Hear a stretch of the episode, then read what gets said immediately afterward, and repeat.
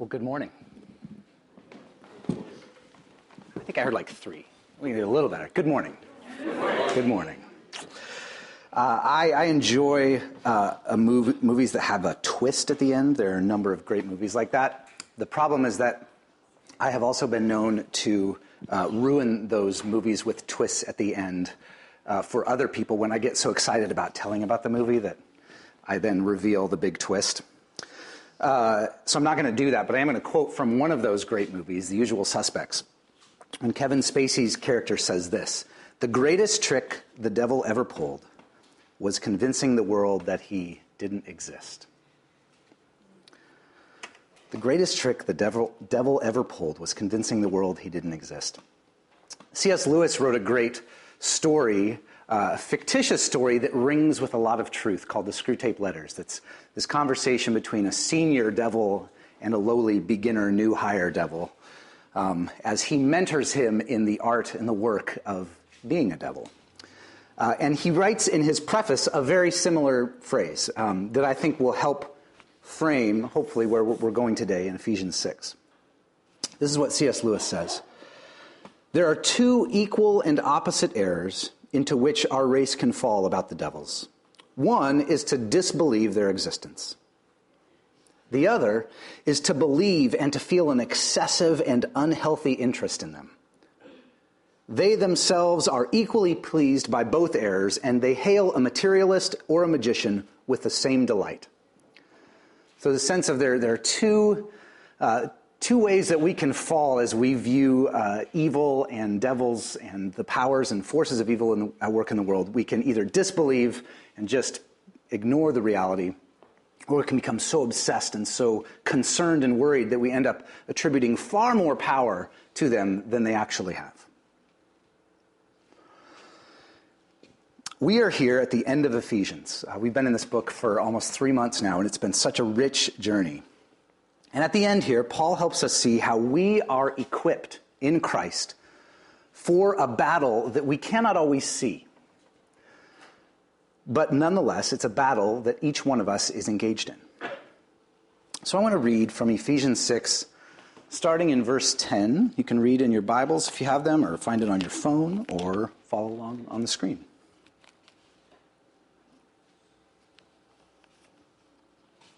Finally, be strong in the Lord and in his mighty power. Put on the full armor of God so that you can take your stand against the devil's schemes. For our struggle is not against flesh and blood, but against the rulers, against the authorities, against the powers of this dark world, and against the spiritual forces of evil in the heavenly realms. Therefore, put on the full armor of God so that when the day of evil comes, you may be able to stand your ground. And after you have done everything, to stand. Stand firm then, with the belt of truth buckled around your waist, with the breastplate of righteousness in place, and with your feet fitted with the readiness that comes from the gospel of peace. In addition to all this, take up the shield of faith with which you can extinguish all the flaming arrows of the evil one. Take the helmet of salvation and the sword of the Spirit, which is the Word of God. And pray in the Spirit on all occasions with all kinds of prayers and requests. With this in mind, be alert and always keep on praying for the Lord's people. Pray also for me, that whenever I speak, words may be given me, so that I will fearlessly make known the mystery of the gospel, for which I am an ambassador in chains Pray that I may declare it fearlessly as I should. Lord, thank you for your word. Would you be our teacher this morning? That as we hear your word, as we consider the truth of your scriptures, that it would go deep into our hearts and into our minds, that it would take root there, and that it would bear fruit in our lives. We ask this in the strong name of Jesus our Lord. Amen. So, if you've been tracking along with where we've been in Ephesians, uh, the last few weeks we've been talking about some of the very practical ways that we walk this Christian life, that we live out our faith in very real circumstances, right? Marriage, parenting children, um, being children, uh, in, our, in the workplace. Uh, and then we all of a sudden were dropped into this spiritual war. It can feel a little bit like out of left field.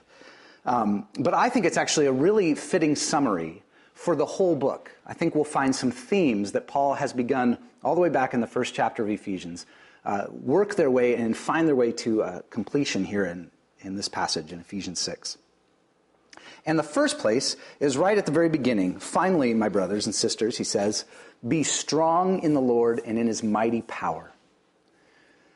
Power and strength is one of the themes that uh, Paul has written about in a number of places here in Ephesians. And he wants us to be clear about a couple of things. One, that power comes from God. All power and authority comes from God, but God desires to give it to his people and to fill us with that kind of power. There's a couple of uh, spots earlier on in Ephesians 1 and 3 where Paul actually, he kind of interrupts himself and he prays for the church in Ephesus. He, he kind of stops his train of thought and he's like, I, I'm praying for you guys. And in both of those prayers, he prays for power, that they would know intellectually, but also experientially the power of God. The power, he says, that raised Jesus from the dead. That kind of power, which is pretty powerful power. Paul's prayer for that church and for our church and for the church is that we would know and experience that kind of power. And so, he goes on, this is uh, how we appropriate that power, right? How we can make this power ours by putting on the full armor of God so that we take our stand against the devil's schemes. This is where Paul talks about our struggle not being against flesh and blood, but against the powers, uh, against the powers of this dark world, against the rulers, the authorities, the spiritual forces of evil in the heavenly realms. This is a very similar verse to one that he had earlier in Ephesians, where he talked about where Christ is, seated at the right hand of God the Father, above all rule and authority, power and dominion, and every name that is invoked. So it's sort of, it harkens us back to this description of Christ as one who has all power over all these other powers, reminding us that uh, this, this is a battle that has already been won. We're going to see that theme throughout this passage as well. If anyone uh, had clarity about who their enemies were, it would be Paul, right? Remember, he's writing from prison. He's most likely chained between two Roman guards he has experienced all kinds of hardship, all kinds of opposition in his work as an apostle, spreading the gospel throughout this um, Turkey and Greece and modern day Middle East. Uh, he, he would have a pretty quick and clear answer about who his enemies are. And yet, he understands that it's not the guards, it's not even the Roman Empire that are the real enemies here, but rather it is these powers and these principalities and these forces of evil. This is also where he talks about standing, right? There's a verse 13 and 14, he says it like three different times. Stand your ground, and after you have done everything, stand. Stand firm then. And one of the helpful guides throughout Ephesians that I've referenced a few times is this, this book by Watchman Nee, who's a Chinese pastor from the, the 1930s. And he summarizes Ephesians with three different postures sitting, sitting in Christ, resting in the work that Christ has done, walking, we walk our Christian faith in the everyday aspects of our lives, and finally, standing, standing firm. This is how we're to engage in spiritual warfare. Not on the attack, not fleeing and retreating, simply standing. Many people have pointed out that this list of armor that Paul then goes on to describe is primarily defensive in nature. It's primarily things that protect us, that guard us, that allow us to simply stand and to stand firm. And the only reason that we can do that again is because Christ has already won the battle, that Satan has already been defeated. And so our job is not to re defeat him, our job is simply to stand firm trusting in the work that Christ has done. Well, then Paul goes on to describe the particular pieces of the spiritual armor. And, and many common commentators have, have thought, well, here he is in a Roman prison, most likely chained, uh, you know, not to the floor, but chained to Roman guards. And so he's looking at the armor that they're wearing, and he's like, oh, there's, there's some imagery here that's helpful. so he describes uh, a suit of armor the belt of truth, the breastplate of righteousness, feet fitted with the readiness that comes from the gospel of peace, a shield of faith, a helmet of salvation, the sword of the Spirit, which is the Word of God. This is our equipment for the battle that we find ourselves in. And there's a lot to be mined here about the way that the different, uh, the different pieces of armor that Paul describes connect to what they represent. You know, the, the belt of truth. What does that do? But I think what struck me as I was reading this and I was reflecting on these different aspects of the ways that we are equipped to face this battle is that each one of these pieces describes Jesus Christ. That essentially, Paul is saying what he's been saying this entire book which is the, the way that you are equipped for life, the way that you are equipped to live this faith in the workplace, in your marriage, and the way that you are equipped to engage in spiritual warfare is to clothe yourself in Christ. To put on Christ, to root yourselves intimately with Jesus. Right? Jesus is the truth. He says this I'm the way, the truth, and the life. Jesus is our righteousness. Paul says this it's because of him you are in Christ Jesus, who's become for us wisdom from God. That is, he's become our own righteousness. Jesus is our peace. This was earlier in Ephesians, right? He's made the two groups one. He has removed any barrier between humanity and God, and he's also done the same for, uh, for all of his creation. That any sort of division that existed beforehand between his people, he's removed that barrier. He has become, for us, our peace. Paul talks about the shield of faith, but Jesus himself is the author and the perfecter of our faith. Paul talks about the helmet of salvation. And then earlier in Romans says that everyone who calls on the name of the Lord will be saved. That God in Christ is our salvation. The psalmist writes, Truly my soul finds rest in God, finds rest in God. My salvation comes from him.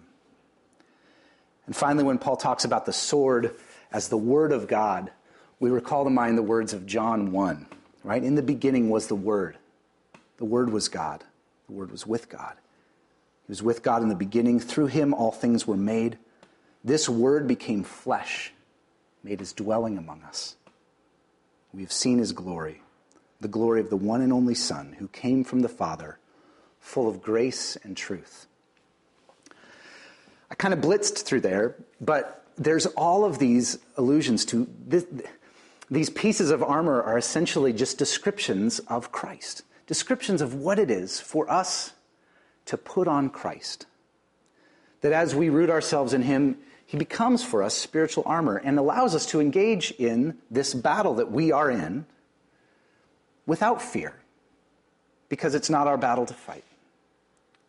Without any sense of overconfidence that it has to be something we, you know, has to be skills or, or character qualities that we drum up, because it's, it's all character qualities that Christ has that he gives to us freely.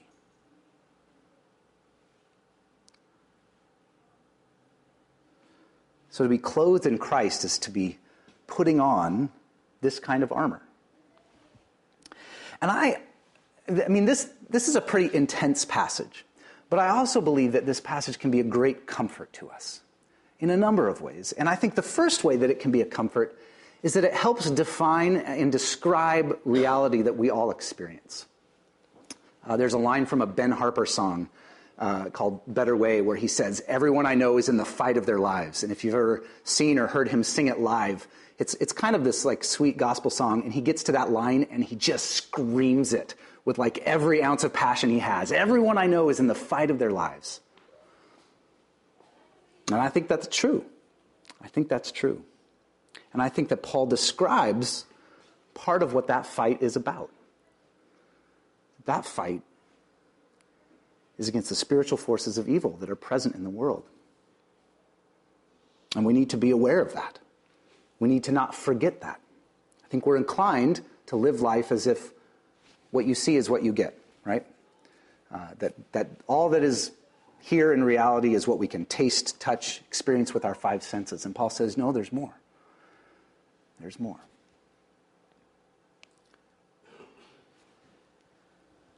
So, what does the devil want to do in this battle? I think one of the things that we can do, uh, you, certainly throughout Scripture, you can find different places and ways where uh, Satan appears and, uh, and tempts or discourages or does what he's trying to do to counter the will of God.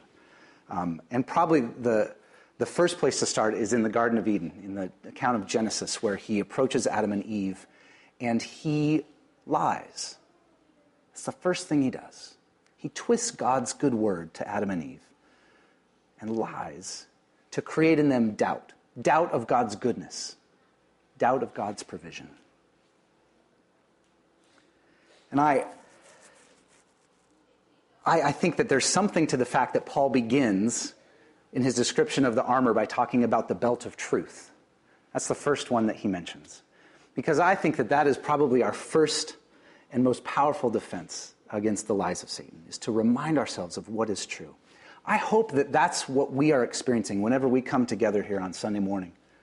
Whenever we come to the scriptures, whenever we spend time in prayer, converse with each other, I hope that these are moments where we are reminding ourselves of what is most true.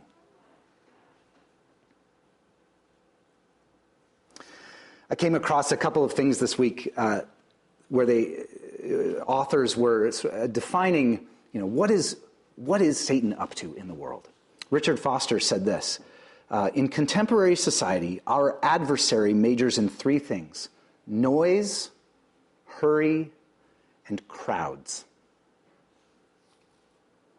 Noise, hurry, and crowds. Another author named Jeremy Treat identifies the three main ways that Satan works this way deception, temptation, and accusation. And I think there's ways in which those three things are not necessarily three different descriptions, but we can find those connections, right? The, the noise and the hurry of modern society distracts us, feeds us uh, lies about what is most important in life that we then believe. Uh, it, it raises, raises up all kinds of comparisons, right? All kinds of comparisons about how we don't measure up in whatever way that is, and accuses us of all of our failures, brings them to light. Jeremy Treat summarized it this way that Satan is a wicked whisperer, whispering lies. And so, we, gr- we ground ourselves in Christ, in the truth about who we are, about the nature of humanity, and about the nature of God's intention in the world. That God so loved the world that he sent his one and only Son that you and I, when we are in Christ, we are forgiven. Our sins are no longer counted against us. This is the truth. Martin Luther has some really wonderful quotes uh, about Satan. um, one of them gets to this sense of reminding ourselves of what is true, grounding ourselves in the truth. He says this When the devil throws our sins up to us and declares that we deserve death and hell, we ought to speak thus I admit that I deserve death and hell. What of it? Does this mean that I shall be sentenced to eternal damnation? By no means, for I know one who suffered and made satisfaction on my behalf. His name is Jesus Christ, the Son of God. And where he is, there I shall be also. This is the truth.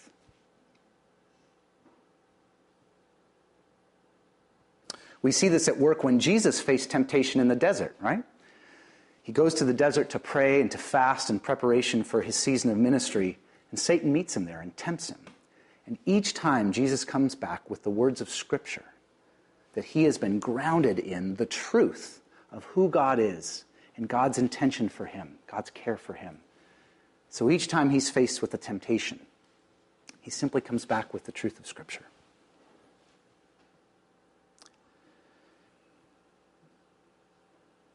So, again, coming back to this sitting, walking, and standing progression through Ephesians, here we are, standing firm, clothed in Christ.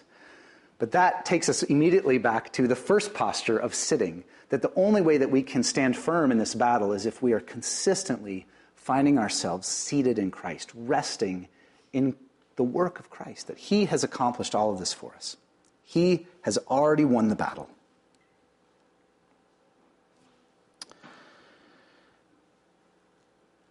There's a helpful distinction to be made here that not everything is the devil's fault.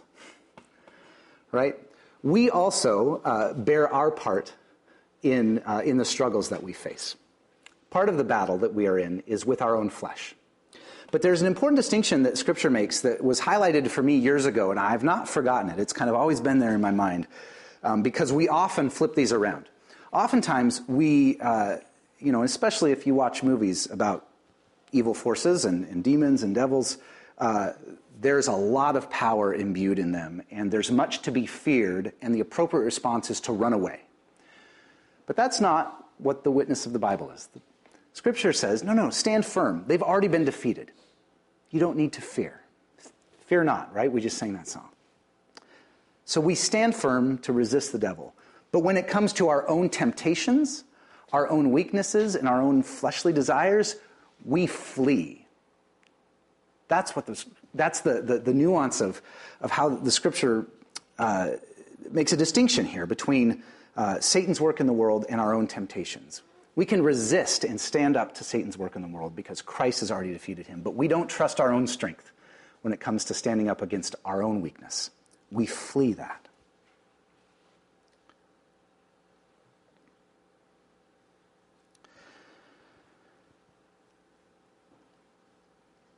I, I can't resist another Martin Luther quote because this one's so good. I mean, we sang Luther earlier with the Mighty Fortress is Our God. He also said, I resist the devil, devil, and often it is with a fart that I chase him away. When he tempts me with a silly sin, I say, Devil, yesterday I broke wind too. Have you written that down on your list? You might find that helpful in the battle that you're in. You can't talk about Satan and Luther and not use that quote. here's, here's the gift of this passage, I think. The gift is that it describes for us reality. And we are prone, I think, many of us, especially in, in modern society here, to, to live our lives as if this battle was not happening, as if the forces of evil were not at work trying to dissuade us and discourage us and uh, counter the will of God. And so I think that the question for us is what's, what story do we find ourselves in?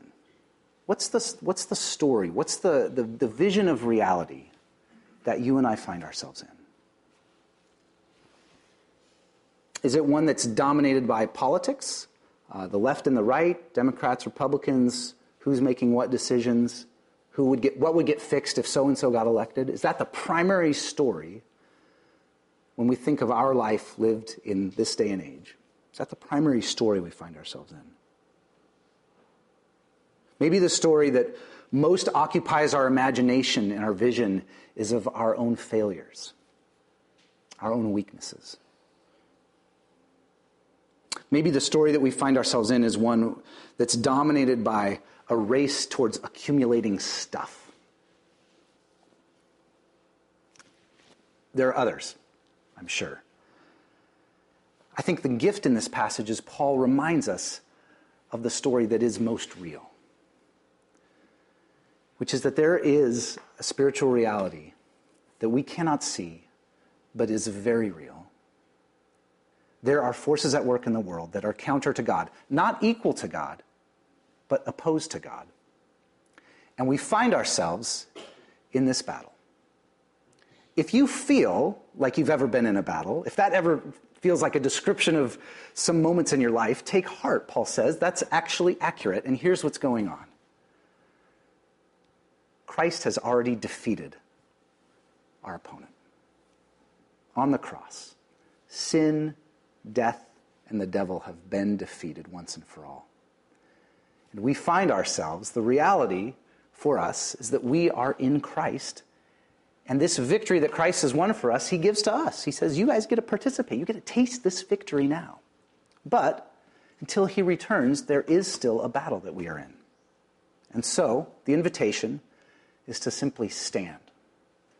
Stand firm, clothed with Christ.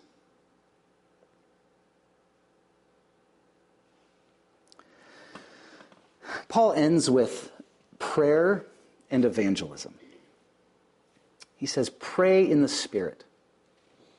Pray for me that I might do the work that God has called me to do. That when I understand the seriousness of this story, the weight of this story that I am in, of God pursuing sinners, of evil at work in the world, I will feel an urgency about this message that needs to be shared. People are desperate for the good news of the gospel, and Paul knows it. So, in light of this battle that we're in, he says, Pray for me that, that I can share it as I should, even though I'm in chains. Prayer, though it is not listed necessarily uh, in the same part of, uh, you know, as, as one of the, the weapons that we have, I think is actually probably the most significant uh, weapon that we have in this battle to call on God, who has all power and authority, to engage him in conversation. So I hope this morning that, that we're woken up a little bit more to what is real, to what is true. Not in a way that freaks us out or, or makes us worried, because we know who has won the battle. But in a way that, that counters the what you see is what you get mentality that I think most of us probably live in most of the time. I want to finish this morning by reading this passage again in a different translation in, in the message. So if you want to close your eyes, you can picture Paul in prison if that helps you.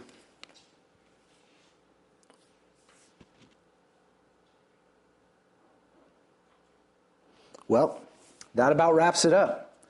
God is strong, and He wants you strong. So take everything the Master has set out for you, well made weapons of the best material, and put them to use, so you will be able to stand up to everything the devil throws your way. This is no afternoon athletic contest that we'll walk away from and forget about it in a couple of hours. This is for keeps, a life or death fight to the finish against the devil and all his angels. Be prepared. You're up against far more than you can handle on your own. Take all the help that you can get, every weapon God has issued, so that when it's all over but the shouting, you'll still be on your feet. Truth, righteousness, peace, faith, and salvation, these are more than just words. Learn how to apply them. You will need them throughout your life. God's word is an indispensable weapon. In the same way, prayer is essential in this ongoing warfare. Pray hard, pray long. Pray for your brothers and sisters. Keep your eyes open. Keep each other's spirits up so that no one falls out, falls behind, or drops out. And don't forget to pray for me. Pray that I'll know what to say and that I'll have the courage to say it at the right time telling the mystery to one and all. The message that I, jailbird preacher that I am, am responsible for getting out.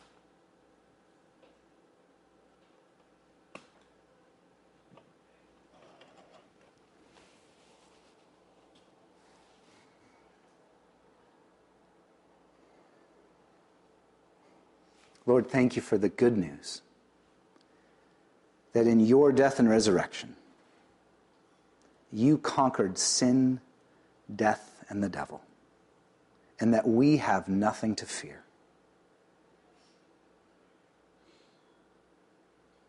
Lord, for those of us who doubt, who struggle to believe that this is true, encourage us. We often resonate with that, that father of the demon possessed boy saying, Lord, I believe, help my unbelief.